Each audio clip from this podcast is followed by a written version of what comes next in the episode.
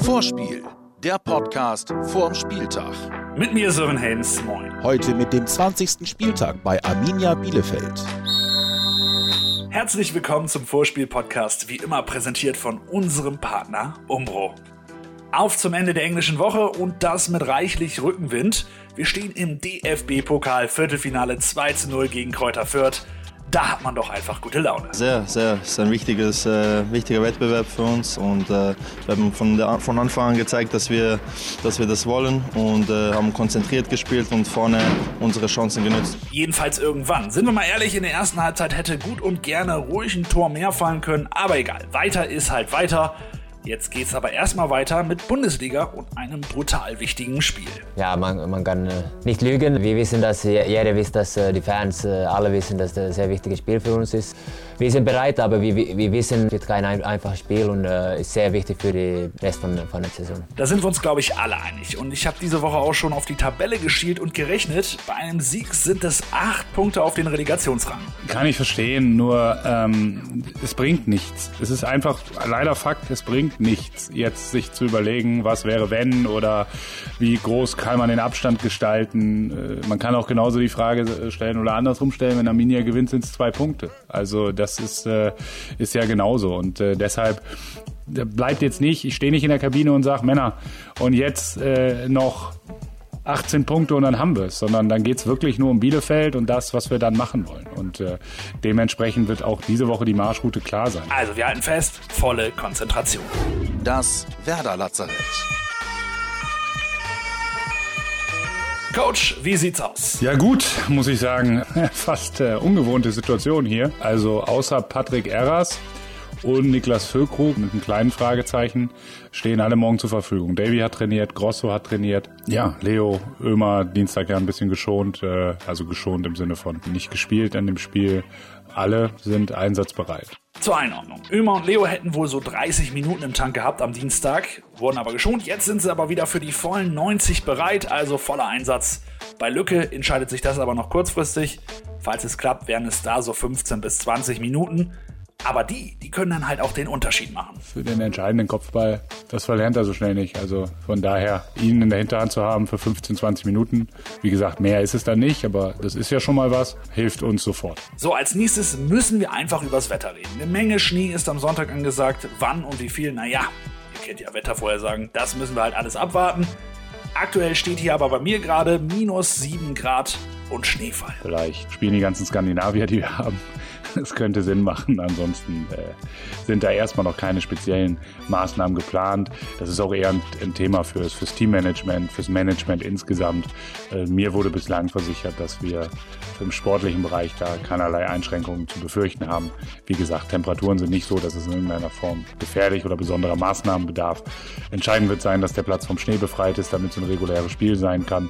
Davon gehen wir aus, weil wir wollen alle ein reguläres Spiel. Und dann werden wir ein gutes Spiel liefern in Bielefeld. Tja, Daumen sind gedrückt, bloß nicht wieder so ein Schneegestürmer wie damals gegen Pauli, da hat sich auch Klose verletzt. Das wollen wir nicht nochmal. Die Gegneranalyse. Arminia Bielefeld. Nach dem Abstieg 2009 sind sie wieder da. Aber Vorsicht, die spielen jetzt wirklich nicht wie ein klassischer Aufsteiger. Jetzt ist es so, dass Arminia auf jeden Fall eine Mannschaft ist, die eher untypisch eine Mannschaft in der Tabellenregion extrem mutig hinten rausspielt. Extrem mutig. Es ist sehr, sehr schwer, Zugriff auf sie zu kriegen, nach wie vor. Vielleicht der spielstärkste Torwart der Liga mit Ortega. Äh, das ist ein zusätzlicher Feldspieler. Ähm, das heißt, es wird sehr, sehr schwer sein, sie zu pressen. Wir kennen das auch aus dem Hinspiel. Da haben wir es eine Zeit lang hingekriegt. Dann aber gar nicht mehr hingekriegt, zweite Halbzeit. Da haben wir uns ehrlich gesagt ins Ziel gerettet. Die erste Halbzeit waren wir klar besser. Die zweite Halbzeit war Arminia klar besser und wir haben es dann mit 1-0 gewonnen. Das sollte uns große Warnung sein, wie eng dieses Spiel war. Ja, am dritten Spieltag gab es da das 1 0 für uns, Treffer Leo Bittencourt, also ein Sieg. Aber wie schon gesagt, das war eine ganz schön enge Kiste. Nur so als Beispiel, Arminia hatte 64% Ballbesitz, das ist ihr Topwert in der gesamten Saison bis jetzt. Zuletzt gab es aber für Arminia zwei deutliche Niederlagen, 1 zu 3 in Köln und 1 zu 5 gegen Frankfurt. Aber auch hier, Leute, nicht falsch einordnen. Davor hat es nämlich in fünf Spielen drei Siege und ein Unentschieden gegeben.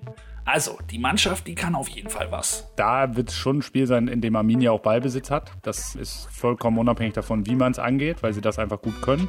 Zudem dann auch gut überspielen. Sie sind eigentlich eher eine Mannschaft, die dann so ein bisschen lockt. Dann haben sie vorne mit Klos einen Zielspieler, haben jetzt noch zwei spielerisch starke Neuzugänge dazu bekommen, haben mit Dohan sowieso individuelle Qualität vorne, die man auch nicht so gerne im 1 gegen 1 lässt. Wie gesagt, Klos als Zielspieler häufig. Von daher ist das Defensivverhalten ist wirklich äh, extrem tricky gegen sie, weil wenn du sie zu tief lässt, also äh, sehr tief stehst, und flanken sie früh, dann haben sie einen Abnehmer mit Klos. Also das ist schon sehr, sehr unangenehm zu bespielen. Da müssen wir einen guten Mittelweg finden zwischen einer aggressiven Verteidigung und Balleroberung und aber auch dem, dem Rückblick sozusagen, weil, weil dann das Überspielen kommt. Die neuen Leute, Okugawa und Vlap, machen laut Trainer Norris einen guten Eindruck und deshalb könnten wir, die auch schon dieses Spiel sehen, mal abwarten. Bielefeld ist übrigens nicht das beste Pflaster für Werderaner, vorsichtig formuliert. Zuletzt zwei Niederlagen und zwei Unentschieden. Bei unseren letzten zehn Reisen nach Bielefeld konnten wir tatsächlich nur einen Sieg mitnehmen. Die Statistik wollen wir natürlich jetzt etwas aufhübschen und dafür braucht es Tore. Aber wie genau wir das anpacken, das ist alles noch nicht klar und das liegt auch am Wetter. Defensiv versuchen sie, wenn Chipblock spielt, durchaus auch mal hoch anzulaufen, versuchen das viel über Kompaktheit zu lösen. Da wird es darauf ankommen, dass wir schnell spielen, aber da muss man dann am Ende auch mal sehen, was der Platz ergibt. Deshalb bin ich unklarer als sonst vielleicht weil man noch nicht genau weiß, kann man dort Kombinationsfußball spielen auf dem Platz, muss man andere Mittel finden. Klar ist nur, dass ich schon jetzt sage, egal was ist, wir müssen eine Lösung finden. Da hilft dann kein Jammern und Klagen, sondern das wird man dann vielleicht sogar erst am Spieltag wissen, wie man offensiv gegen sie spielen muss an dem Tag. Vier Fragen an Maximilian Eggestein.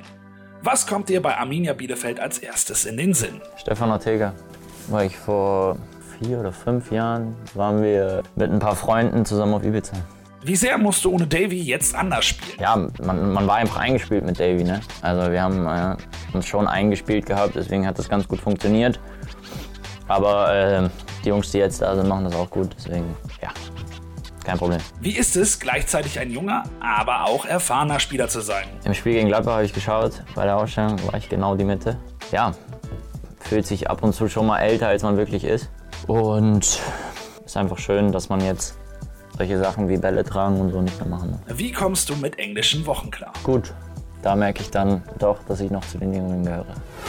Kurz vorm Schluss kommen wir nochmal zum Pokal zurück. Unser Ziel ist Berlin und dafür haben wir jetzt einen weiteren Schritt gemacht. Jetzt geht es ins Viertelfinale und das bestreiten wir hoffentlich genauso. Während unseres Spiels, nämlich um 18.30 Uhr, mitten in der Partie, wird unser nächster Gegner ausgelost. Und Leute, jetzt mal unter uns, Bayern raus, Leverkusen raus, Hoffenheim raus. Ey, dieses Jahr können wir doch mal träumen. Ja, ich träume das eigentlich jedes Jahr.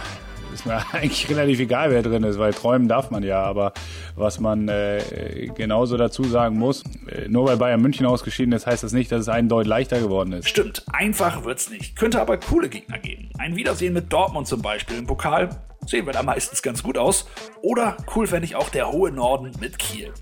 Niklas, was hättest du denn lieber? Ein Treffen mit Thomas Delaney oder mit Finn Bartels? Ah, gute, gute Frage. Schwierige Frage.